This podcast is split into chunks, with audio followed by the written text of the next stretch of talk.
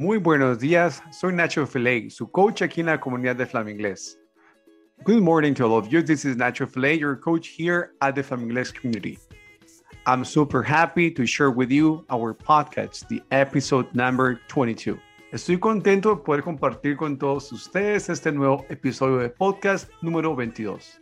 En este podcast del día de hoy aprenderemos diferentes formas para decir la expresión molestar o bromear en inglés.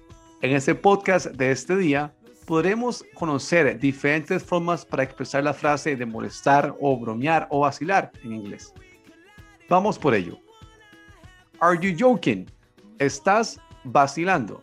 Are you joking? Is this a joke? Right? Esto es una broma, ¿cierto? Is this a joke? Right? You gotta be kidding me. Me tienes que estar bromeando. You gotta be kidding me. You gotta be joking. Tienes que estar bromeando. Stop messing or joking around. Deja de estar bromeando.